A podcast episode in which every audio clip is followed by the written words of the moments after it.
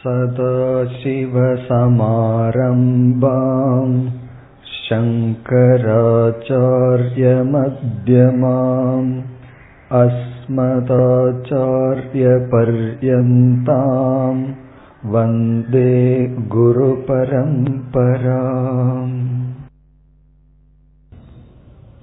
வேதம் என்பது ஒரு சாஸ்திரமாக இருந்த போதிலும் இரண்டாக நாம் பிரித்து பார்த்தோம். முதல் பகுதியை கர்ம காண்டம் என்றும் கடைசி பகுதியை ஞான காண்டம் என்றும் பார்த்தோம். கர்ம காண்டத்தில் பேசப்பட்டுள்ள பொருள்கள் விதவிதமான யாகங்கள் அல்லது கர்மங்கள் விதவிதமான தியானங்கள் என்று பார்த்தோம். பிறகு ஞான காண்டத்தில் பேசப்படுகின்ற பொருள் பரம்பொருள் அல்லது பிரம்ம தத்துவம். இனி கர்ம காண்டத்தில் என்ன பலன் நம்மால் அடையப்படுகின்றது?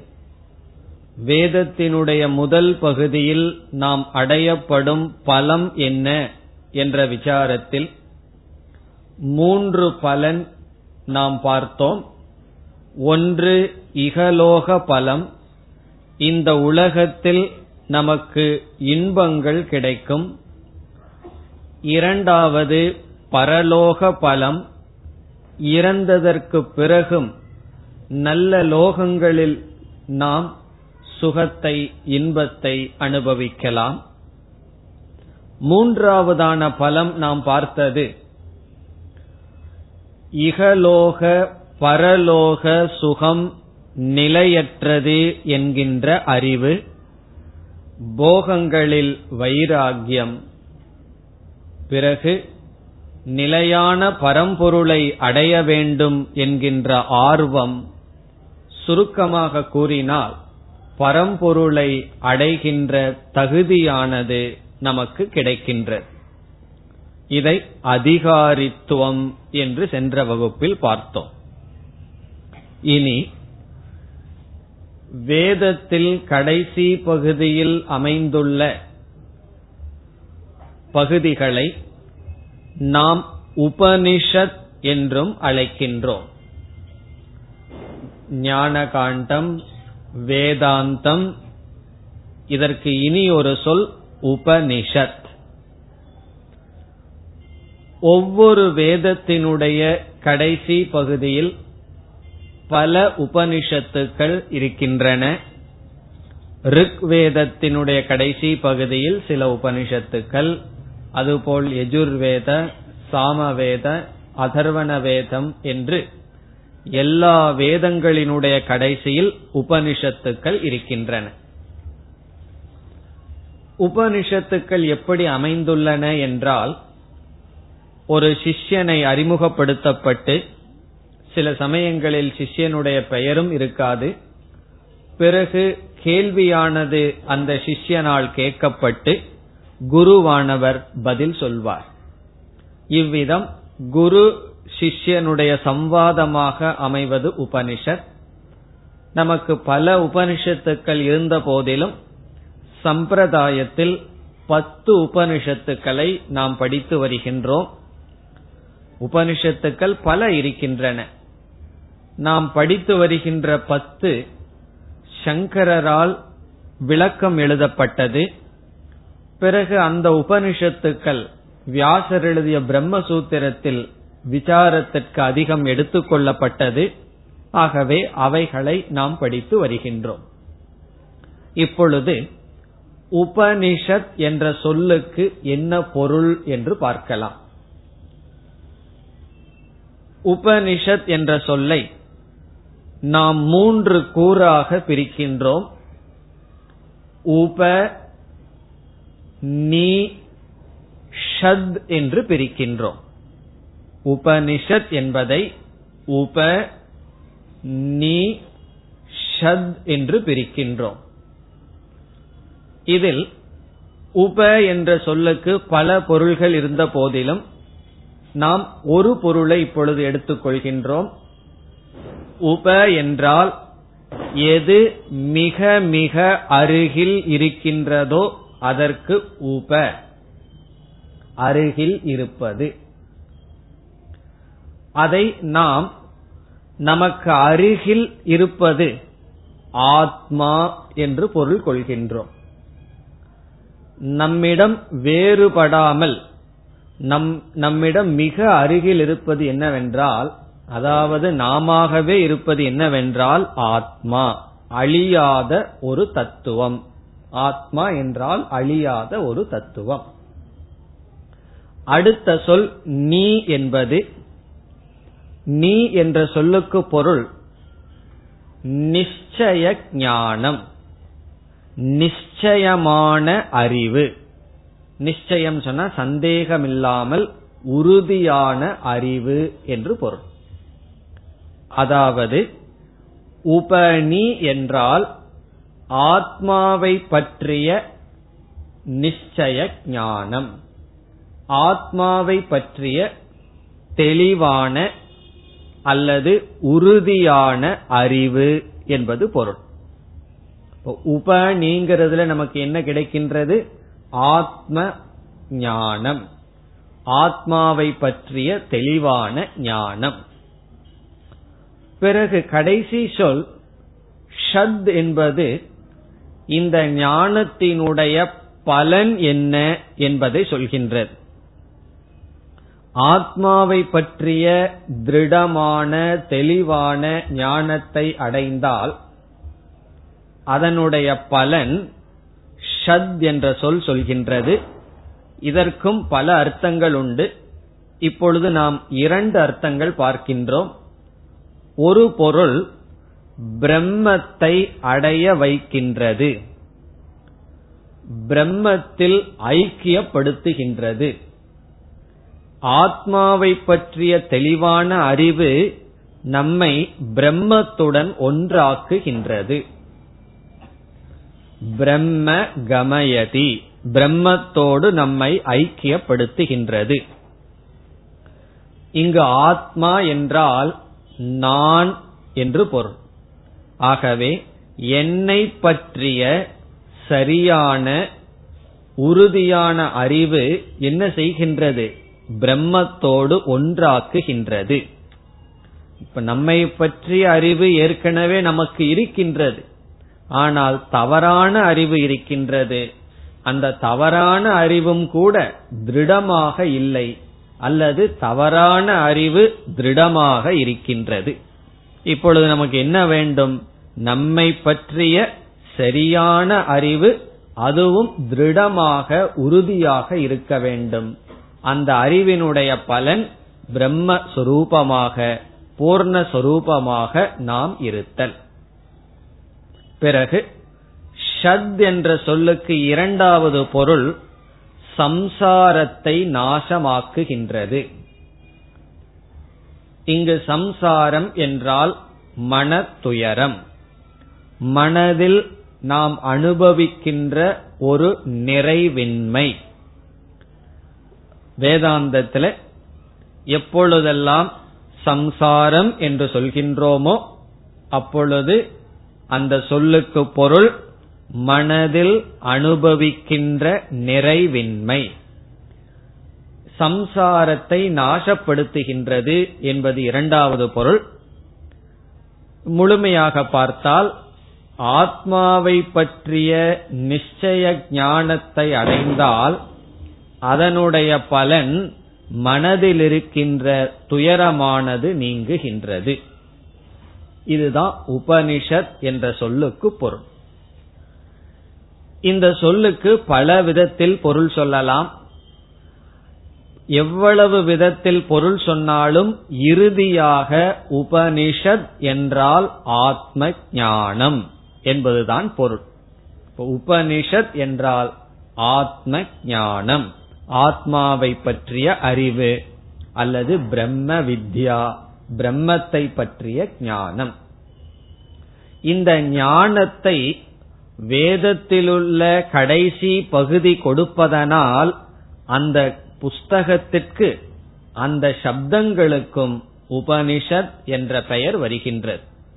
இப்போ உபனிஷத் என்றால் ஆத்ம ஞானம் பிறகு கடோபனிஷத் முண்டகோபனிஷத் என்றெல்லாம் சொல்கிறோமே புஸ்தகத்தை சொல்கின்றோமே உபனிஷத் என்றால் அந்த புஸ்தகம் ஆத்ம ஞானத்தை கொடுப்பதனால் அந்த பகுதிக்கும் ஞானகாண்டத்தில் இருக்கின்ற பகுதிக்கும் உபனிஷத் என்ற பொருள் வருகின்றது. இனி உபனிஷத்துக்குள்ள என்ன பேசியிருக்கும் என்றால் ஆத்மாவை பற்றிய அறிவு ஆத்மாவை பற்றிய உண்மையான அறிவு உபனிஷத்தில் பேசி இருக்கின்றது இனி அடுத்த கருத்துக்கு வருகின்றோம்.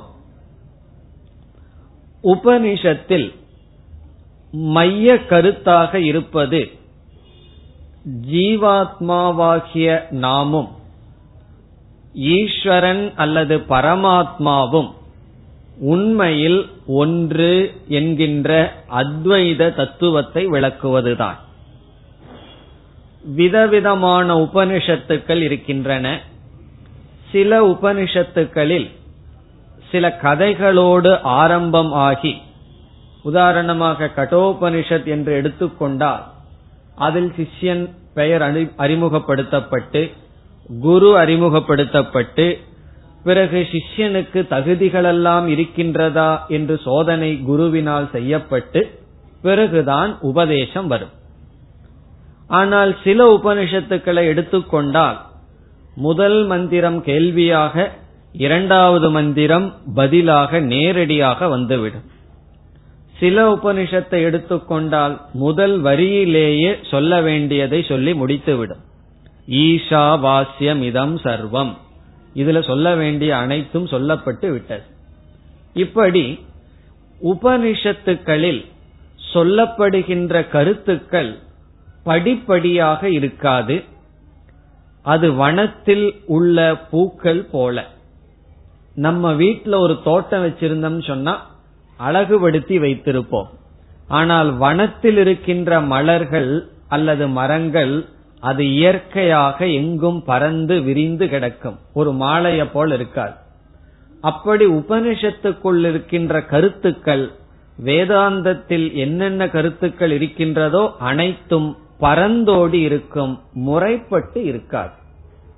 அதனாலதான் ஆரம்பத்துல எடுத்த உடனே ஒரு உபனிஷத்திற்குள் சென்றால் நமக்கு புரிவது கடினம். பல காலங்கள் பல கருத்துக்களை தெரிஞ்சதுக்கு அப்புறம் புரிய வேண்டியது முதல்ல வரும். பிறகு கடைசியில இந்த ஞானத்தை புரிஞ்சுக்கிறதுக்கு என்ன தகுதி வேண்டும்னு சில உபனிஷத்துக்களில் வரும். இப்ப இந்த ஞானத்திற்கான தகுதி முதல்ல வராது சில சமயங்கள்ல கடைசியில வரும். இப்படி உபனிஷத்துக்களில் உள்ள கருத்துக்கள் பரந்தோடி முறைப்படாமல் இருக்கின்ற காரணத்தினால் ஆரம்பத்தில் வருகின்ற சாதகர்களுக்கு வேதாந்தத்தில் என்னென்ன கருத்துக்கள் பேசப்பட வேண்டுமோ அவைகளை முறைப்படுத்தி அமைக்கப்படுவதுதான் பிறகு வந்த மகாத்மாக்களினுடைய நூல்கள். இப்ப நாம பார்க்க போகின்ற விவேக சூடாமணிங்கிற நூல் என்ன செய்கின்றது? உபனிஷத்திலுள்ள கருத்துக்களை முறைப்படுத்தி படிப்படியாக எடுத்து நமக்கு கொடுக்கின்றது. அப்படி உபனிஷத்துக்களில் பேசப்பட்டுள்ள கருத்துக்களை முறைப்படுத்தி நெறிப்படுத்தி படிப்படியாக ஒரு ஆசிரியர் எடுத்து நமக்கு வழங்கினால் அந்த நூல்களுக்கு பிரகரண கிரந்தம் என்று பெயர். பிரகரண கிரந்தக. கிரந்தக என்றால் நூல் பிரகரண கிரந்தம் என்றால் உபனிஷத்தினுடைய கருத்துக்களை முறைப்படுத்தி கொடுக்கின்ற நூல்கள். இப்போ உபனிஷத்துல பல கருத்துக்கள் பேசப்பட்டிருக்கும். நாம் முகவுரையாக ஒரு கருத்தை பார்த்தோம். சாஸ்திரம் என்ற சொல்லுக்கு இலக்கணமே ஒரு முக்கிய பலனை மனதில் வைத்துக்கொண்டு அந்த முக்கிய பலனை அடைய வேறு என்னென்ன ஞானமெல்லாம் தேவையோ அவைகளையும் கொடுப்பதுதான் சாஸ்திரம். அப்படி உபனிஷத்தில் மோக்ஷம் என்ற முக்கிய பலனை வைத்துக்கொண்டு அதற்கு தேவையான மற்ற அறிவையும் உபனிஷத்தில் நாம் பார்க்கின்றோம்.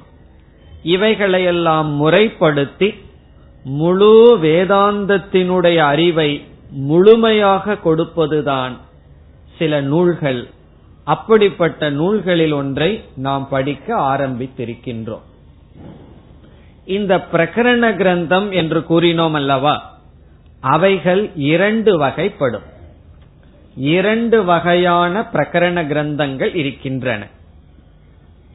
முதல் வகையான பிரகரண கிரந்தம் என்பது வேதாந்தத்தில் பேசப்பட்ட அதாவது உபனிஷத்தில் பேசப்பட்ட அனைத்து கருத்துக்களையும் ஒரு கோர்வையாக கொடுப்பது ஒரு விதமான பிரகரண கிரந்தம். ஆரம்பத்திலிருந்து மோக்ஷம் வரைக்கும் என்னென்ன கருத்துக்கள் நமக்கு தெரிய வேண்டுமோ அவைகள் அனைத்தையும் சுருக்கமாக எளிமையாக படிப்படியாக கொடுக்கின்ற நூல்கள் ஒரு விதமான நூல்கள்.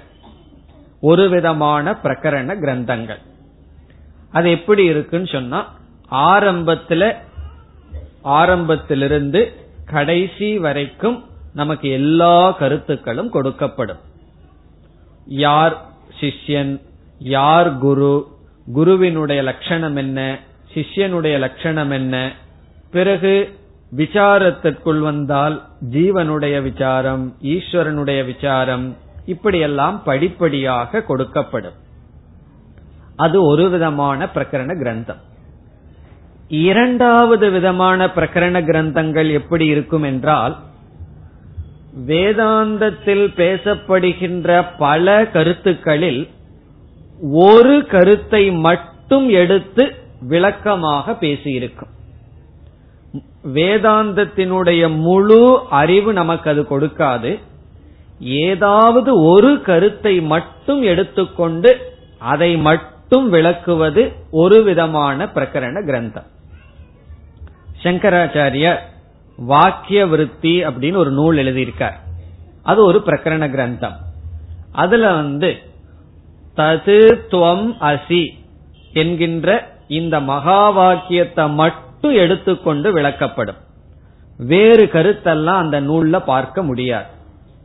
அப்படி இரண்டாவது விதமான பிரகரண கிரந்தம் என்பது பல கருத்துக்களில் ஒரு கருத்தை மட்டும் எடுத்து விளக்கமாக பேசும். இப்படி ரெண்டு நூல்கள் சம்பிரதாயத்தில் இருந்து வருகின்றன.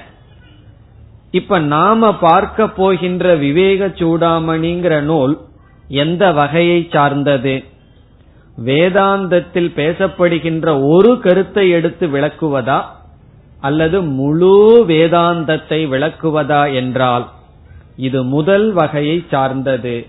வேதாந்தத்தில் பேசப்படுகின்ற அனைத்து கருத்துக்களையும் எளிமையாக நல்ல உதாரணங்களுடன் ஸ்லோகங்கள் ரூபமாக படிப்படியாக நமக்கு கொடுக்கின்ற நூல்.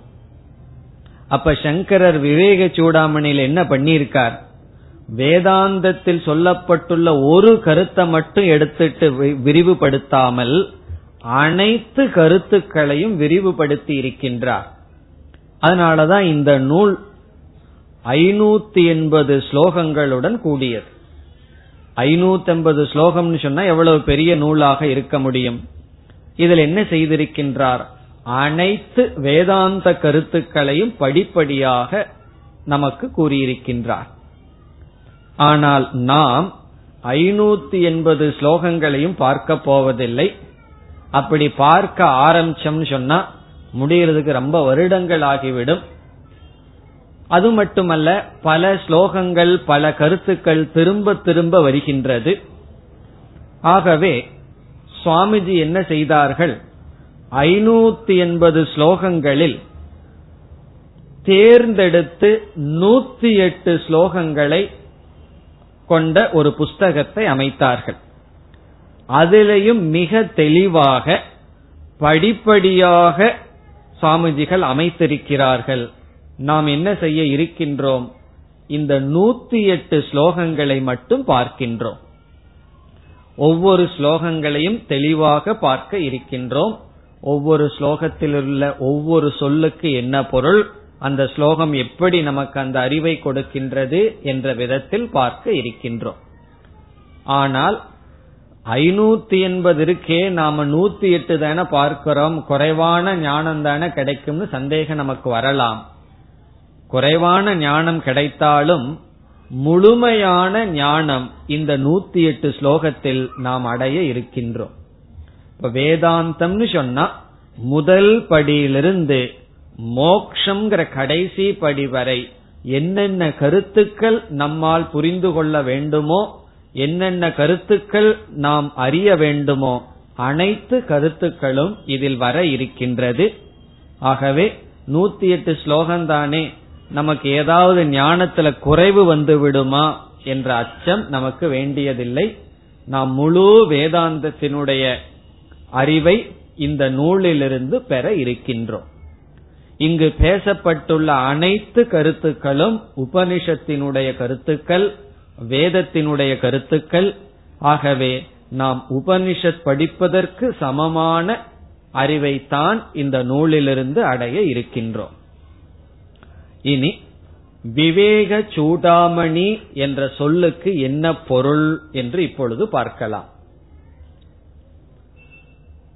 சூடா என்ற சொல்லுக்கு பொருள் தலையினுடைய உச்சி பகுதி சூடா என்று சொல்வது. சூடாமணிகி என்பது நாம் தலையில் அணிகின்ற ஒரு அணிகலன். இப்ப கையுக்கு வந்து ஒரு அணிகலன் அணிந்தோம் என்றால் அதுக்கு என்ன பேர்? வளையல்னு சொல்றோம். மூக்குல வந்து அணிஞ்சோம்னா மூக்குத்தி அப்படின்னு சொல்றோம். அப்படி நம்முடைய உடல்ல ஒவ்வொரு அங்கங்களிலும் சில ஆபரணங்களை நாம் அணிந்து நம்மை அழகுபடுத்தி கொள்கின்றோம். அப்படி இந்த காலத்துல அவ்வளவு பிரசித்தமா இல்ல. அந்த காலத்துல ரொம்ப பிரசித்தமான ஒரு அணிகலன் தலைக்கு அணிவது. தலைக்கு அணிகின்ற அணிகலனுக்கு சூடாமணி என்று பெயர். அது முக்கியமான பகுதி இல்லையா? காலில் அணிகிற அணிகலனை விட தலைக்கு அணிகிற அணிகலன் தானே அணிகலன்லேயே ஆபரணங்களிலேயே மேலானது உயர்ந்ததாக இருக்க முடியும். அதனால விலை உயர்ந்த கற்களை எல்லாம் பொருத்தி சூடாமணியானது செய்யப்படும். இப்ப நம்ம என்ன நினைச்சிட்டு இருக்கோம் நம்ம தலை வந்து அழகா இருக்கணும்னா என்ன பண்ணணும்? ஒரு சூடாமணிய அறிஞ்சிட்டோம்னு சொன்னா அது தலைக்கு அணிகலன்னு நினைக்கிறோம். சங்கரர் சொல்றார் சூடாமணி உண்மையான அணிகலன் அல்ல உன்னுடைய தலைக்கு அணிகலனாக அழகுபடுத்துவதாக இருப்பது விவேகம். இப்ப விவேகம்ங்கிற சூடாமணியை நீ அணிய வேண்டும். விவேகம்னா என்ன? அறிவு. இப்ப அறிவு தான் உனக்கு அணிகலனே தவிர நம்முடைய தலைக்கு அணிகலனாக இருப்பது விவேகமே தவிர சூடாமணி அல்ல. அதனாலதான் இந்த காலத்துல யாரும் சூடாமணி போடுறதில்ல போல் இருக்கு. ஆனா விவேகத்தை வச்சிருக்கணுமே. இப்ப விவேகம் என்கின்ற சூடாமணியை நாம் அணிய வேண்டும். ஒரு ஸ்லோகம் சொல்லும். ஹஸ்தஸ்ய பூஷணம் தானம். கையுக்கு என்ன அணிகலன்னு சொன்னா உடனே என்ன சொல்லுவோம்? வளையலன்னு சொல்லிடுவோம். ஹஸ்தஸ்ய கையுக்கு பூஷணம் தானம். தானம் பண்றதுதான் கையுக்கு அணிகலன். சரி கழுத்துக்கு என்ன அணிகலன்னா சத்தியம் கண்டஸ்ய பூஷணம். இந்த கழுத்துக்கு அணிகலன் என்னன்னு சொன்னா சத்தியம். சத்தியம் பேசுறது தான் கழுத்துக்கு அணிகலன். சரி காதுக்கு என்ன அணிகலன்னா நம்ம காது இருக்கே அதுக்கு என்ன அணிகலன்னு சொன்னா ஸ்ரோத்ரஸ்ய பூஷணம் சாஸ்திரம். சாஸ்திரத்தை கேட்கறது தான் காதுக்கு அணிகலன். பூஷணைகி கிம் பிரயோஜனம்? நம்ம அனுபவிச்சிட்டு இருக்கிற பூஷணங்கள்னால காதுக்கோ கழுத்துக்கோ அல்லது கையுக்கோ அணிகலன் அல்ல என்று சொல்லப்படுகிறது. அப்படி தலைக்கு அணிகலனாக எது இருப்பதுன்னா விவேகம்னு சொல்றார். அப்ப என்ன நமக்கு சொல்றார்? நீங்க வந்து வேற எதோ சூடாமணிய தலைக்கு வச்சிருக்கலாம் அணிகலனா வச்சிருக்கலாம் அது இருக்கட்டும் அல்லது இல்லாமலும் இருக்கட்டும். ஆனால் நம்மிடம் இருக்க வேண்டிய உண்மையான அணிகலன் விவேகம் என்கின்ற அணிகலன். அதனால இங்க வந்து சங்கரர் விவேக சூடாமணி அப்படின்னு சொல்வதிலிருந்து விவேகம் என்பதை ஒரு தலைக்கு அணிகின்ற ஆபரணத்திற்கு உதாரணமாக சொல்கின்றார். இங்க சூடாமணிங்கிறது உதாரணம் தான் என்ன சொல்ற? விவேகம். விவேகம்னா அறிவு ஞானம்.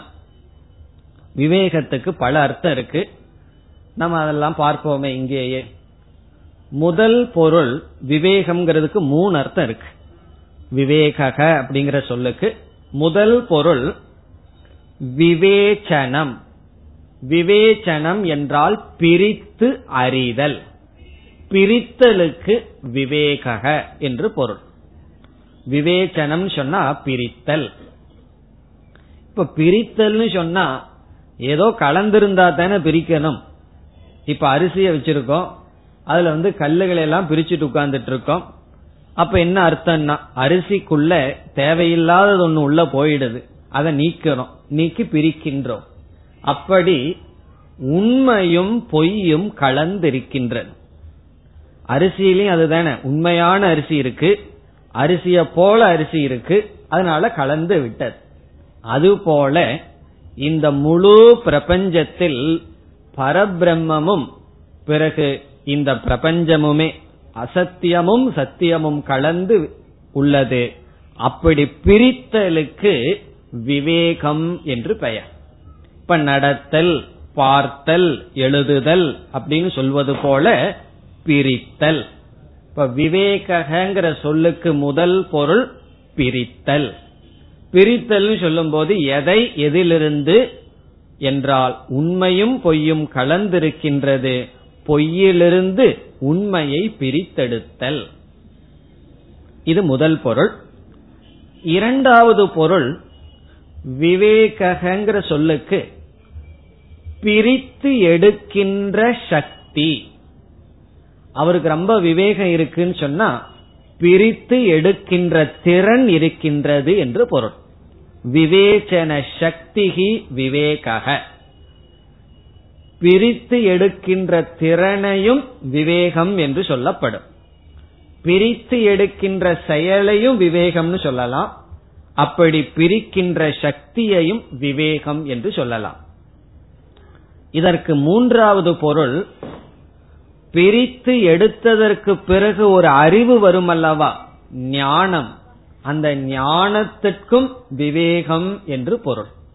இப்ப விவேகம்ங்கிற சொல் இந்த சக்தியினால அடையப்படுகின்ற பலன் அறிவு அல்லது ஞானம் அதையையும் விவேகம்னு சொல்லலாம். அப்போ ஒருவர் சொல்ற எனக்கு விவேகம் இருக்கு அப்படின்னு சொன்னார்னா அதுக்கு என்ன பொருள் எல்லாம் வரலாம்? எனக்கு அறிவு இருக்கின்றது. எனக்கு அறியும் திறன் இருக்கின்றது.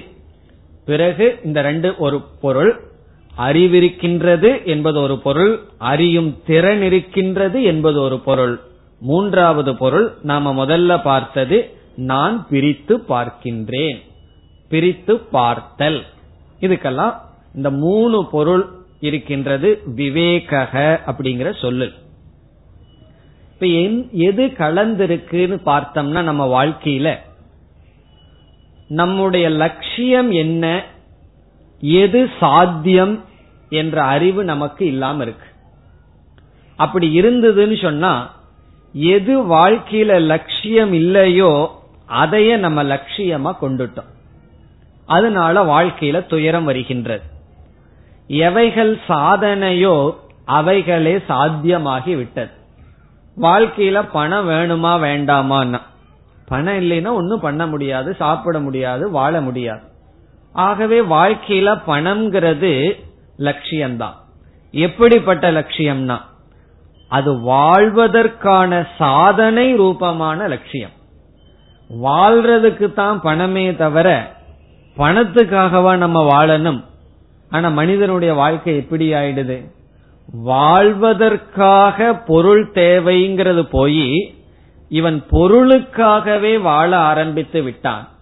அப்ப என்ன ஆயிடுதுன்னு சொன்னா சாத்திய சாதனையானது கலந்து விட்டது. எது சாதனை எது சாத்தியம்ங்கிறது கலந்து விட்டது. இப்ப என்ன வேணும்னா இங்க வெறும் சூடாமணியத்தான் தலையில அணைஞ்சிருக்கின்றான். அங்க விவேகம் இல்லாத சூடாமணி இருக்கின்றது. அப்ப சங்கரர் சொல்றார் உனக்கு விவேகம் தேவைப்படுகிறது. சாத்திய சாதனையை பிரித்து பார்க்கின்ற அறிவு தேவைப்படுகிறது என்பது பொருள். இப்ப விவேகம்னு சொன்னா வாழ்க்கையில எது லட்சியம் சாத்தியம் என்ன? அந்த சாத்தியத்திற்கான சாதனை என்ன? இந்த அறிவு நமக்கு தேவை. இப்ப இந்த நூல்ல சங்கரர் என்ன பண்றார்? வாழ்க்கையில எதை அடையணும்னு சொல்ல போறார்? அதை அடையிறதுக்கு என்ன மார்க்கம்னு சொல்ல போகின்றார். இந்த விவேகத்தை எல்லாம் இவரே செய்ய போகின்றார். பிறகு இந்த நூலுக்கு ஏன் விவேக சூடாமணி விவேகம்னு பேர் வந்ததுன்னு சொன்னா இத படிச்சோம் அப்படின்னா நமக்கு ஒரு ஞானம் வரும். ஆகவே ஞானத்தை கொடுப்பதனால் இந்த கிரந்தத்தையே நாம் விவேகம்னு சொல்றோம். இந்த கிரந்தத்துக்கு பேரு விவேகம். இந்த விவேகத்தை சங்கரர் சூடாமணிக்கு உதாரணமாக சொல்றார். நான் சொல்ல போற விவேகம்ங்கிறது வந்து அறிவுங்கிறது வந்து தலையில் அணிகின்ற ஆபரணத்திற்கு சமமானது மிக மிக உத்தமமானதுன்னு சொல்ற. அப்ப நம்ம சாதாரணமான விஷயத்தை படிக்க போகல மிக மிக உத்தமமான விஷயத்தை நாம் படிக்க போகின்றோம். இனி அடுத்த கருத்துக்கு வருகின்றோம். அந்த நூலானது பிரார்த்தனையுடன் தான் துவங்கும். சங்கரர் வந்து இப்ப விவேக சூடாமணி என்கின்ற நூலை எழுத ஆரம்பிக்கின்றார். அப்படி ஆரம்பிக்கும் பொழுது இறைவணக்கத்துடன் ஆரம்பிக்கின்றார். ஆகவே நமக்கு வருகின்ற முதல் ஸ்லோகம் பிரார்த்தனை இறை வணக்கம் பகவானுக்கு வணக்கம் சொல்லித்தான் இந்த நூலை துவங்குகின்றார். கடைசியில் இந்த நூல்குள்ள என்ன சொல்ல போற? நான் தான் நீன்னு சொல்ல போற. பகவானும் சரி ஜீவனும் சரி நான் நானும் நீயும் ஒன்னு சொல்ல போற. இப்படி சொல்லணும்னு சொன்னா அதுக்கு எந்த தடையும் வரக்கூடாது அல்லவா அதனால பகவானை வழிபட்டு இந்த நூலை ஆரம்பிக்கின்றார். பிறகு எதற்கு பிரார்த்தனை பண்ணணும்? எதற்கு பிரார்த்தனையுடன் இந்த நூலை சங்கரர் ஆரம்பிக்கணும்? நேரடியாவே பிரார்த்தனை இல்லாம செஞ்சிடலாமே என்றால் பொதுவா ரெண்டு பிரயோஜனத்திற்காக பிரார்த்தனை செய்யப்படும். முதல் பிரயோஜன சங்கரர் என்ன நினைப்பார்? இந்த நூலை எழுதும் போது ஆசிரியருக்கு மனசுல என்ன இருக்கும்? நான் இந்த நூலை எழுதி முடிக்க வேண்டும். அதுக்காக பிரார்த்தனை. இப்ப முதல் பிரார்த்தனைக்கு காரணம் கிரந்த சமாப்திகி கிரந்த சமாப்தின்னு சொன்னா இந்த நூலை நான் எழுதி முடிக்க வேண்டும். அதற்கு எந்த தடையும் வரக்கூடாது. இப்ப பிரார்த்தனை எதற்குன்னு சொன்னா இதை எழுதி முடிக்கிறதுக்கு எந்த தடையும் வரக்கூடாது. ஆகவே இறைவனிடம் பிரார்த்தனை செய்கின்றோம். இது முதல் காரணம். ஒவ்வொரு நூலாசிரியர்களும் பிரார்த்தனையுடன் தன்னுடைய நூலை துவங்குவதற்கு முதல் காரணம் என்ன? அவர்கள் எழுதும் பொழுதே இதை முடிக்கணும். வெற்றிகரமாக இந்த நூலை சமாப்தி செய்ய வேண்டும் என்பதற்காக. இரண்டாவது காரணம் என்னவென்றால் சங்கரர் வந்து இந்த நூலை எழுதி முடிச்சிட்டார். அதற்கு பிறகு இந்த நூலை யாருமே படிக்கலின்னு வச்சுக்குவோமே லைப்ரரியில் எத்தனையோ புஸ்தகங்கள் இருக்கு. யாரு படிச்சிருப்பா? உன் யாரும் படித்திருக்க மாட்டார்கள். அப்படியே இருக்கும் அதனாலதான் சில புஸ்தகங்கள் நீங்க வாங்கி என்னிடம் ஒருவர் ஒரு புஸ்தகத்தை கொடுத்த ஆன்மீக புஸ்தகம். எவ்வளவு நாள் உங்களிடம் இருந்ததுன்னு சொன்னேன். நான் பதினஞ்சு வருஷமா வச்சிருந்த புஸ்தகம் சொன்னார். நான் அதை வாங்கி பாக்கிறேன் இந்த பேப்பர் எல்லாம் ஒட்டி இருக்குமே. சில பேப்பர் எல்லாம் ஒட்டி இருக்கு அது கிளிக்காமையே வச்சிருக்கு. அப்படின்னு அர்த்தம் என்னன்னா அவர் வாங்கி அப்படியே வச்சிருக்காருன்னு அர்த்தம். சில சமயங்கள்ல புஸ்தகங்கள்ல ரெண்டு பேப்பர் ஒட்டி இருக்கு தெரியுமோ? அதை கிளிக்காம இருந்தது. அதனால இனியொரு ஒருவர் சொன்னார் நான் புஸ்தகத்தை வாங்கின உடனே கிழிச்சு வச்சிருவேன் அப்படின்னு சொன்னார். ஏன்னா யாராவது பார்த்துட்டா படிக்காம வச்சிருக்கீங்கன்னு தெரிஞ்சு போயிரும் சொல்லி. அப்படி சங்கரர் இந்த விவேக சூடாமணி எழுதுறார். அதுக்கப்புறம் யாருமே படிக்கலைன்னு வச்சுக்கோமே. என்ன பிரயோஜனம் இதை எழுதுனதுனால? அப்ப இரண்டாவது பிரார்த்தனை கிரந்த பிரசித்திகி கிரந்த பிரசித்தின்னு சொன்னா நான் எழுதுற இந்த நூல் பிரசித்தியாகி பிரசித்தியாகினா ஃபேமஸ் ஆகி அது ஒரு கீர்த்தி வந்து எல்லாம் படிச்சு பயன் பெற வேண்டும். இப்ப சங்கரருக்கு புகழ் மேல எல்லாம் ஆசை கிடையாது. அவருக்கு புகழ் வேண்டாம். ஆனா இந்த நூல் புகழை அடைய வேண்டும். அதனாலதான் சங்கரருக்கு வந்த பின்னாடி பெரிய மகாத்மாக்கள் எல்லாம் அவர்களே சில நூலெல்லாம் எழுதி குரு பேர்ல போட்டுருவார்கள் காரணம் என்னன்னா என்னோட பேர் வரணுங்கிற அவசியம் இல்லை. இது குரு கொடுத்த அறிவு. அதனால என்னன்னா இது குரு பேர்ல இருந்து பிரசித்தி அடைஞ்சு ஏன்னா சங்கரர் எழுதுனதுன்னு சொன்னா தானே எல்லாம் படிப்பார்கள். இப்ப நம்ம பேரை போட்டா யாரு படிப்பா? அதனால சங்கரர் பேரை போட்டு எப்படியாவது இந்த நூல் பிரசித்தியாகி பிறகு வருகின்ற மக்கள் படித்து பயன்பெற வேண்டும். அதற்காகவும் பிரார்த்தனை செய்யும் இப்ப பிரார்த்தனையில பகவான் வந்து அனுகிரகம் பண்ணி நூலை எழுதி முடிக்கிற அளவு வச்சுட்டாருன்னா அதோட பிரயோஜனம் முடியலையே. எதற்காக இந்த நூல் எழுதப்படுகிறது? பிறகு வருகின்ற மக்கள் படித்து பயன்பெற வேண்டும் என்பதற்காக. ஆகவே பிரார்த்தனையினுடைய இரண்டாவது நோக்கம் இந்த நூல் பிரசித்தி அடைய வேண்டும். இப்ப அடைஞ்சிருக்கா இல்லையா? நம்ம எல்லாம் படிக்கிறோமே. சங்கரர் எத்தனை வருஷத்துக்கு முன்னாடி எழுதினார்? இன்னைக்கு நம்ம இதை படிச்சிட்டு இருக்கோம் அப்ப அவருடைய பிரேயர் வேலை செஞ்சிருக்கு அப்படின்னு அர்த்தம். அவருடைய பிரார்த்தனை வந்து வெற்றிகரமாக அமைந்து விட்டது. ஏன்னா அவர் ரெண்டு நினைச்சு பிரார்த்தனை பண்ணியிருக்கார். இந்த நூலை எழுதி முடிக்கணும்னு நினைச்சார் எழுதி முடிச்சிருக்கார். இது பிரசித்தி ஆகணும்னு நினைச்சு பிரார்த்தனை பண்ணியிருக்கார். பிரசித்தி ஆயிருக்கு. இனி அடுத்த கேள்வி. சங்கரர் பிரார்த்தனை பண்ணி ரெண்டு எண்ணத்துக்காக பிரார்த்தனை பண்ணி ரெண்டு நடைபெற்றுருது. நம்ம எதுக்கு இந்த பிரார்த்தனை படிக்கணும் சங்கரர் பிரார்த்தனை பண்ணார் அவருக்கு ஒரு வேண்டுதல் இருந்தது அது வெற்றிகரமா அமைஞ்சாச்சு. நம்ம படிக்கும் போது சங்கரர் பண்ண பிரார்த்தனையை விட்டுட்டு நம்ம படிக்க ஆரம்பிச்சிடலாமே. சில பேர் புஸ்தகம் எடுத்தா பத்து பக்கத்தை விட்டுட்டு தான் ஆரம்பிப்பார்கள். அது எதுக்கு முகவரியெல்லாம் படிச்சுட்டுன்னு சொல்லி. அப்படி அவர் எழுதின பிரார்த்தனையை நம்ம படிச்சு நாம ஏன் பிரார்த்தனையுடன் துவங்க வேண்டும்? அதற்கு ரெண்டு காரணம் இருக்கு. இப்ப நம்ம ஏன் பிரார்த்தனை பண்றோம்? சங்கரர் பண்ண பிரார்த்தனைய நம்ம ஏன் செய்துட்டு செய்ய நம்ம அந்த பிரார்த்தனைய பண்ணிட்டு ஏன் துவங்கணும்? அதற்கு ரெண்டு காரணம். முதல் காரணம் கிரந்த சமாப்திகி. அதே கிரந்த சமாப்தி. கிரந்தத்தை நம்மளும் முடிக்கணும். என்ன பண்ணி முடிக்கணும்னா? படித்து முடிக்க வேண்டும். அவர் எழுதி முடிக்கணும்னு பிரார்த்தனை பண்ணார். நம்ம ரொம்ப ஆர்வமா விவேக சூடாமணி கிளாஸ மிஸ் பண்ணாம வர்றதுன்னு முடிவு பண்ணி இருப்போம் ஆனா பகவான் வந்து எந்த தடையும் கொடுத்துடக்கூடாது. ஆகவே நாம பிரார்த்தனை பண்றது ஆரம்பித்த இந்த வகுப்பை எந்த தடையும் இல்லாமல் முடிவு செய்ய வேண்டும். ரெண்டு பேர்த்துக்கும் தான். ஆசிரியருக்கும் சரி மாணவர்களுக்கும் சரி ஆரம்பித்த இந்த வகுப்பு தடைகள் இல்லாமல் முடிவடைய வேண்டும். இப்ப நம்ம ஆரம்பிச்ச கீதை வந்து முடிவடைஞ்சது அல்லவா அதே போல இது ஆரம்பிச்சோம்னு சொன்னா இது முடிவடைய வேண்டும் சொல்லி நம்ம பிரார்த்தனை பண்றோம். இப்ப சங்கரர் பிரார்த்தனை ஸ்லோகத்தை எழுதும் போது எழுதி முடிக்கணும்னு பண்ணார். நம்ம ஒவ்வொரு நாளும் இந்த பிரார்த்தனை ஸ்லோகத்தோட துவங்குவது எதற்கு? நாம் படித்து முடிக்க வேண்டும் என்பதற்காக. அவர் எழுதி முடிக்கிறது கொஞ்ச காலத்துல முடிச்சிட்டார். நம்ம படிச்சு முடிச்சதுக்கு ரொம்ப காலம் இருக்க போகுது. அதனால எந்த தடையும் வந்து விடக்கூடாது ஆரம்பத்துல வெளியே இருந்து கொஞ்சம் தடம் வரும்.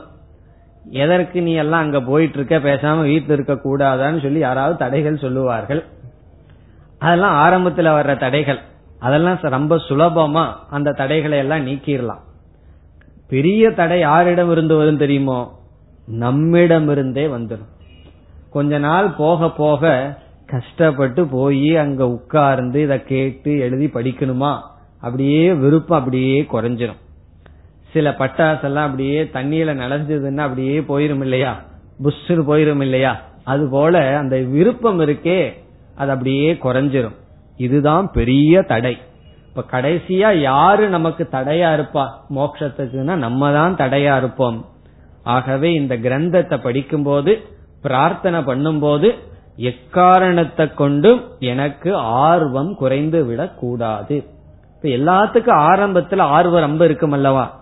போக போக என்ன ஆகுதுன்னா ஆர்வம் போயிருது. போக போக ஆர்வமும் போயிருது. அப்படி போக கூடாது அப்போ என்னிடத்திலிருந்தும் தடை வரக்கூடாது. மற்றவர்களிடத்திலிருந்தும் எனக்கு தடை வரக்கூடாதுங்கிறதுக்கு காக நாம் இந்த பிரார்த்தனைய படிக்கின்றோம். இனி இரண்டாவது காரணம் என்னன்னு சொன்னா கிரந்தத்தை படிச்சு முடிச்சிட்டேன். ஆனா என்னன்னா புரியவில்லை. கீதைய படிச்சு முடிச்சிட்டோம். திருப்பி கேட்டீங்கன்னா ஒன்னும் மனசுல நிக்கலையேன்னா. அதே போல விவேக சூடாமணிய படிச்சு முடிச்சாச்சு. ஆனா என்னன்னா மனசுல ஒண்ணுமே நிக்கலையே. அப்ப இரண்டாவது பிரார்த்தனை என்னன்னா கிரந்த அவகதிகி சமஸ்கிருதத்துல அவகதினா புரிந்து கொள்ளுதல். கிரந்தத்தை படிச்சு முடிச்சா மட்டும் போதாது இந்த கிரந்தத்துல சொல்லி இருக்கிற கருத்துக்கள் எல்லாம் மனதில் நிற்க வேண்டும். இந்த நூலை புரிந்து கொள்ள வேண்டும். படிக்கிறது வேற புரிஞ்சுக்கிறது வேற. ஏன்னா படிச்சுட்டு மட்டும் போயிடலாம் ஆனா படிக்கிறதோட நிக்காமல் புரிந்து கொள்ள வேண்டும். நான் புரிஞ்சுட்டா மட்டும் போதும் படிக்க வேண்டாம்னு சொல்ல முடியுமோ? படிக்கவே இல்லைன்னா எப்படி புரிந்து கொள்வது? வகுப்புக்கே வரல அப்படின்னா எப்படி புரிந்து கொள்வது? வகுப்புக்கு வந்து புரிஞ்சு கொள்றதுக்கு ரொம்ப சிரமம் இருக்கு. ஆகவே நாம எதற்காக பிரார்த்தனை பண்றோம்னா முதல்ல வகுப்புக்கு வந்து நான் அதை கேட்கணும். இரண்டாவது கேட்டது புரிய வேண்டும். கிரந்த அவகதிகி. இப்ப நாம நாம சிஷ்யர்களாகிய நாம் இந்த பிரார்த்தனையை செய்வதற்கு காரணம் இத படிச்சு முடிக்கணும் இத புரிந்து கொள்ள வேண்டும். குருவான சங்கரர் பிரார்த்தனையை செய்வதற்கு காரணம் இந்த கிரந்தத்தை முடிக்கணும் இது பிரசித்தி ஆகணும். இந்த ரெண்டு நடந்துடுது. இனிமேல் ரெண்டு நடக்க வேண்டும். என்ன ரெண்டு நடக்க வேண்டும்? இதை நம்ம படிச்சு முடிக்கணும். பிறகு இதை நாம் புரிந்து கொள்ள வேண்டும். இதெல்லாம் ஈஸ்வரனுடைய அனுகிரகத்தினாலதான் நடக்கும் என்று பிரார்த்தனை செய்யப்படுகிறது. இனி அடுத்த கருத்து. முதல் ஸ்லோகம் பிரார்த்தனையாக அமைகின்றது. யாரை குறித்து பிரார்த்தனை சங்கரர் செய்கின்றார்? இங்க ஆசிரியர் வந்து யாரை குறிச்சு பிரார்த்தனை பண்றார் என்பது அடுத்த கேள்வி. பொதுவா பிரார்த்தனையானது. சாதாரணமா மூன்று பேரை குறிச்சு பிரார்த்தனை செய்வது வழக்கம். ஒன்று இஷ்ட தேவதை. அவரவர்களுக்கான இஷ்ட தேவதைய குறிச்சு நூல்களினுடைய பிரார்த்தனை அமையும். இப்போ ஒருவர் சிவ பக்தனா இருந்தா சிவனை குறிச்சு பிரார்த்தனை பண்ணுவார். ஒருவர் வந்து ராம பக்தரா இருந்தா ராமரை குறிச்சு பிரார்த்தனை அமைப்பார். ஒருவர் கிருஷ்ண பக்தரா இருந்தா கிருஷ்ணரை குறிச்சு அமைப்பார். ஒருவர் விநாயகர் அல்லது முருகர் அப்படின்னு சொல்லி அவரவர்களுக்கு எந்த இஷ்ட தேவதைகள் எந்த கடவுளை இஷ்ட தேவதையா வழிபட்டார்களோ அவர்களை குறித்து பிரார்த்தனை அமைவது வழக்கம். அது ஒரு விதமான பிரார்த்தனை. இரண்டாவது ஈஸ்வரனை குறித்து அமைவது. இஷ்ட தேவதைக்கு ஈஸ்வரனுக்குள்ள வித்தியாசம் என்னன்னு சொன்னா ஈஸ்வரன் சொன்னா ஒரு குறிப்பிட்ட நாம ரூபத்தை கொடுக்காம கிருஷ்ணன் முருகர் அல்லது விநாயகர்னு சொல்லாம இந்த அகில உலகத்துக்கும் காரணமாக இருக்கின்ற தத்துவம்னு சொல்லி பிரார்த்தனை செய்வது. எவரிடமிருந்து இந்த உலகம் வந்ததோ எவரால் உலகம் காக்கப்படுகிறதோ எவருக்குள் உலகம் செல்கின்றதோ அந்த பரம்பொருளை அந்த ஈஸ்வரனை நான் வழிபடுகின்றேன். சொல்லி ஒரு தேவதையினுடைய பெயர் சொல்லாம சமஷ்டியாக இருக்கின்ற தத்துவத்தை குறித்து பிரார்த்தனை செய்தல். அப்படி சில பிரார்த்தனைகள் அமையும். அப்ப முதல் பிரார்த்தனை வந்து அவர்கள் விரும்புகின்ற அந்த நாமரூபமான பகவான். அவர்களுக்கு தெரியும் இந்த பகவானே தான் ஈஸ்வரனா இருக்கார். இந்த பகவானே தான் பிரம்மனா இருக்காருன்னு அந்த ஆசிரியர்களுக்கு தெரியும். இருந்தாலும் அந்த இஷ்ட தேவத பக்தியை விட முடியாது. ஆரம்பத்துல எந்த நாம ரூப நமக்கு சொல்லி கொடுத்தாங்களோ அது மனசுல தொடர்ந்து இருக்கும். ஆகவே ஆரம்பத்தில் அந்த இஷ்ட தேவதையுடன் ஆரம்பிக்கலாம். பிரார்த்தனையை அல்லது ஈஸ்வரன். பிறகு மூன்றாவது குறிப்பா வேதாந்தத்துக்குள்ள அதிகமாக வருவது அவர்களுடைய குருவை வணங்கி ஆரம்பிப்பார்கள். குருவுக்கு நமஸ்காரம் செய்தல் ஒரு விதமான பிரார்த்தனை. இப்ப யார குறிச்சு பிரார்த்தனை பண்றோம்னு சொன்னா ஒன்னா இஷ்ட தேவதை அல்லது சமஷ்டியான ஈஸ்வரன் அல்லது அவர்களுடைய குரு. இது வேதாந்தத்துக்கு வந்து ரொம்ப முக்கியம் என்னன்னா குரு தான் காரணம் என்னன்னு சொன்னா குரு கடவுளை நமக்கு காட்டுகின்றார். ஆகவே குருவை குறித்து நமஸ்காரம் செய்வதும் வழக்கம். பிறகு நான்காவதா ஒன்னு இருக்கு. அது வெளியே அதிகமா பிரசித்தம் கிடையாது. வேதாந்தத்துக்குள்ள மேலான நூல்கள்ல தான் பிரசித்தம். அது என்னன்னு சொன்னா நிர்குண பிரம்மத்தை குறிச்சு பிரார்த்தனை செய்வது நிர்குண பிரம்மத்தை பிரார்த்தனை பண்ண முடியாது. அதுவே நிர்குணமா இருக்கு. ஆகவே என்ன எப்படி பிரார்த்தனை இருக்குன்னு சொன்னா சத்தியம் ஞானம் அனந்தம் கூட்டஸ்தம் அழியாத நாம ரூபங்களற்ற மாயையை கடந்த எவராலும் எந்த இந்திரியத்தினாலும் அறிந்து கொள்ளாத பரம்பொருளை நான் மனதில் நினைத்து நூலை துவங்குகின்றேன் அமையும். அப்படி இஷ்ட தேவதைய குறிச்சு பிரார்த்தனை அமையலாம் ஈஸ்வரனை குறிச்சு அமையலாம் குருவை குறித்து அமையலாம் குருவிடம் பிரார்த்தனை செய்யலாம் அல்லது பரபிரம்மத்திடம் பிரார்த்தனை செய்யலாம். இனி இங்கு சங்கரர் வந்து யாரை குறிச்சு பிரார்த்தனை பண்றார்? யாரிடம் வழிபாடு செய்கின்றார் என்றால் இங்க ஒரு நல்ல காரியத்தை பண்றார். அவர் குருவுக்கு பிரார்த்தனை செய்ய விரும்புகின்றார். பிறகு அந்த குருவினுடைய சொரூபமே பரபிரம்ம சொரூபம்னு சொல்றார். இங்க அமைந்துள்ள பிரார்த்தனை எப்படின்னு சொன்னா பரபிரம்ம சொரூபமாக இருக்கின்ற குருவை குறித்து பிரார்த்தனை செய்கின்றார். இந்த ரெண்டு மீனிங்ல சில பேர் பேசுவாங்க தெரியுமோ? ஒரு வார்த்தை பேசினாங்கன்னா மேலோட்டமான ஒரு அர்த்தம் இருக்கும் உள்ள ஒரு அர்த்தம் இருக்கும். பொடி வச்சு பேசுறான்னு சொல்லுவார்கள். அப்படி இங்கு சங்கரர் செய்கின்றார். ஆனா நல்ல விதத்துல செய்கிறார். எப்படின்னு சொன்னா அவருடைய குருவினுடைய பெயரை பிரார்த்தனையில குறிப்பிடுகின்றார். பிறகு அந்த குருவை வந்து சாதாரண ஒரு மனிதனா பார்க்காமல் பரபிரம்ம சொரூபமாகவே பார்த்து பரபிரம்ம சொரூபத்துக்கு என்ன லட்சணம் இருக்கின்றதோ அந்த லட்சணத்தை குருவுக்கு கொடுக்கின்றார். அதனுடைய அர்த்தம் என்னன்னு சொன்னா என்னுடைய குருவாக இருப்பவர் எப்பொழுதுமே பிரம்மஸ்வரூபத்திலேயே இருந்த காரணத்தினால் அவருடைய சொரூபமும் பிரம்மத்தினுடைய சொரூபமும் ஒன்றுதான். இங்க பிரம்மஸ்வரூபம்னா மாயையெல்லாம் கடந்த ஈஸ்வரனையும் கடந்த தத்துவம் அந்த சொரூபம். ஆகவே அவருடைய பிரார்த்தனையில என்ன அமைஞ்சிருக்குன்னு சொன்னா குருவினுடைய மகவம் அமைந்துள்ளது. அவர் சொல்றார் என்னுடைய குருவை நான் வணங்கியவனாக இருக்கின்றேன். பிறகு எப்படிப்பட்டவர் என்னுடைய குரு? பரபிரம்ம சொரூபமாக இருப்பவர். அப்ப என்ன சொல்லலாம்? இங்கு பிரார்த்தனையில் பரபிரம்மத்தை குறிச்சு பிரார்த்தனை பண்றார். அல்லது தன்னுடைய குருவை குறித்து பிரார்த்தனை செய்கின்றார் என்று நாம் சொல்லலாம்.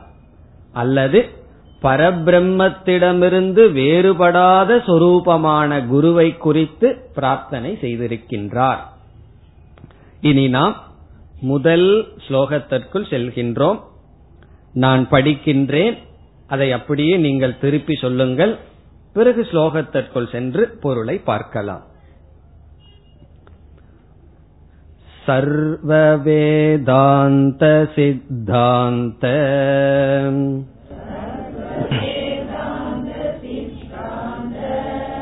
गोचरं तमगोचरम्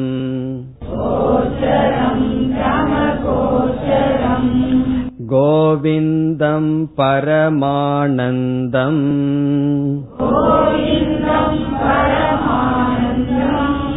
सद्गुरुं प्रणतोऽस्म्यहम्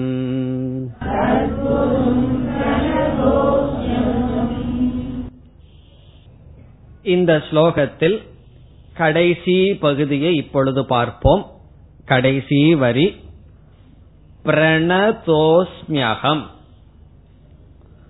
பிரணதக அஸ்மி அகம் இந்த அகங்கிற சொல்ல கடைசியில போட்டிருக்க நான் ஆரம்பிக்கல. கடைசியில சொல்றார் அகம் என்றால் நான் அஸ்மி நான் இருக்கின்றேன். இப்ப எப்படி இருக்கின்றேன்? என்ன செய்கின்றேன்? பிரணதக. பிரணதக என்றால் வணங்கியவனாக. பிரணதக வணங்கியவனாக நான் இருக்கின்றேன். அந்த பணிவோடு ஆரம்பிக்கின்றார். நான் வணங்கியவனாக இருக்கின்றேன். நான் வணக்கம் செய்கின்றேன் அர்த்தம். நான் வணங்கியவனாக இருக்கின்றேன்னா என்ன? நான் வணக்கத்துடன் நமஸ்காரத்துடன் பிரார்த்தனையுடன் ஆரம்பிக்கின்றேன் அர்த்தம். இப்ப யாரை நான் வணங்குகின்றேன்? யாரை நான் இப்பொழுது பிரார்த்தனை யாரை குறித்து பிரார்த்தனை செய்கின்றேன்? யாரை குறித்து நான் வணங்கியவனாக இருக்கின்றேன்? அதற்கு முன்னாடி சொல் சத்குரும். சத்குருவை நான் வணங்கியவனாக இருக்கின்றேன். இப்ப என்னுடைய வணக்கத்துக்கு யார் பொருளாக இருக்கிறார்கள்? சத்குரு என்று சொல்கின்றார். நமக்கெல்லாம் தெரியும் குரு என்ற சொல்லுக்கு பொருள் ஆசிரியர். குரு சத்குரு என்று சொல்றார்.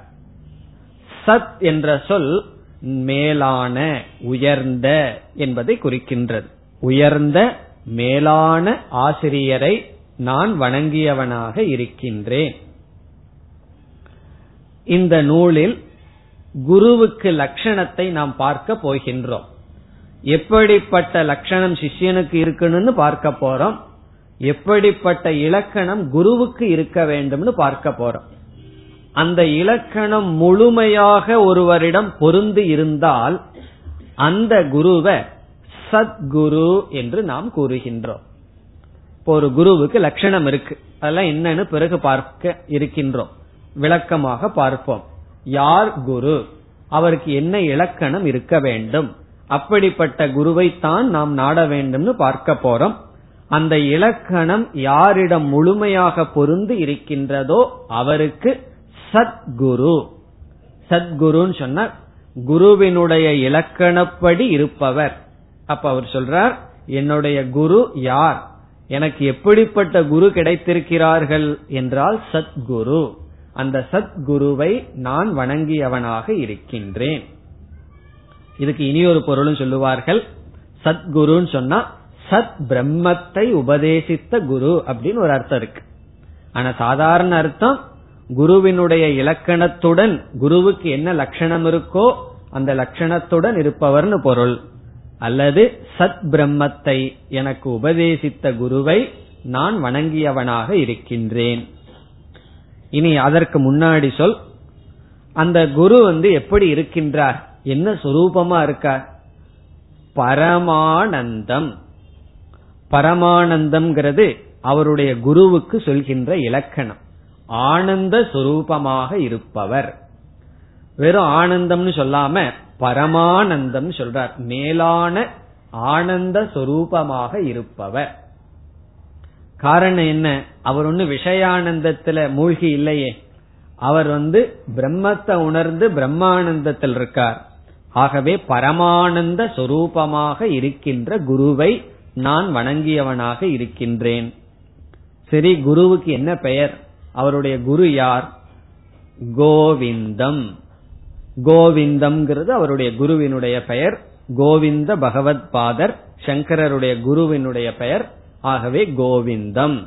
கோவிந்தம் என்றால் கோவிந்தக என்ற பெயரையுடைய பரமானந்த சுரூபமாக இருக்கின்ற சத்குருவை நான் வணங்கியவனாக இருக்கின்றேன். அவருடைய குருவினுடைய பெயரை கூறி அவர் பரமானந்த ரூபமாக இருக்கின்றார் சத்குருவாக இருக்கின்றார் இவரை நான் வணங்கியவனாக இருக்கின்றேன். இது ஸ்லோகத்தினுடைய இரண்டாவது வரி. இப்ப இரண்டாவது வரியை பார்த்தோம்னா கோவிந்தராக கோவிந்த பகவத்பாதர் பரமானந்த ரூபமாக சத்குருவாக இருப்பவர் அவரை நான் வணங்கியவனாக இருக்கின்றேன். இனி முதல் வரியில் மீண்டும் குருவினுடைய லட்சணத்தை சொல்றார்.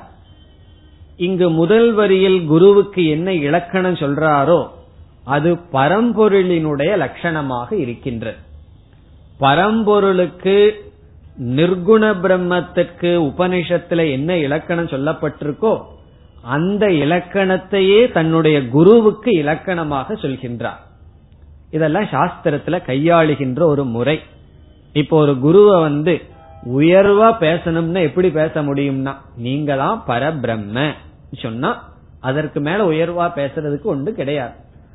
பிறகு நீங்க தான் பரபிரம்மன் நான் பரபிரம்மன் இல்லையா? மத்தவங்க பரபிரம்மன் இல்லையான்னு சொன்னா எல்லாருமே பரபிரம்மன் தான். ஆனா அந்த குருவானவர் அந்த ஞானத்துல நிலைச்சிருக்கிறதுனால அந்த குருவையே பரபிரம்ம சொரூபமாக சொல்வது வழக்கம். அதத்தான் முதல் வரியில் சொல்கின்றார்.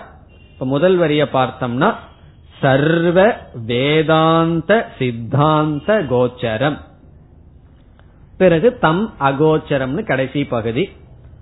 இந்த ரெண்டு சொற்களும் சர்வ வேதாந்த சித்தாந்த கோச்சரம் தம் என்றால் அவரை கோச்சரம்ங்கிற சொல் இவைகளெல்லாம் குருவுக்கு லட்சணம் அல்லது பரம்பொருளினுடைய லட்சணம்.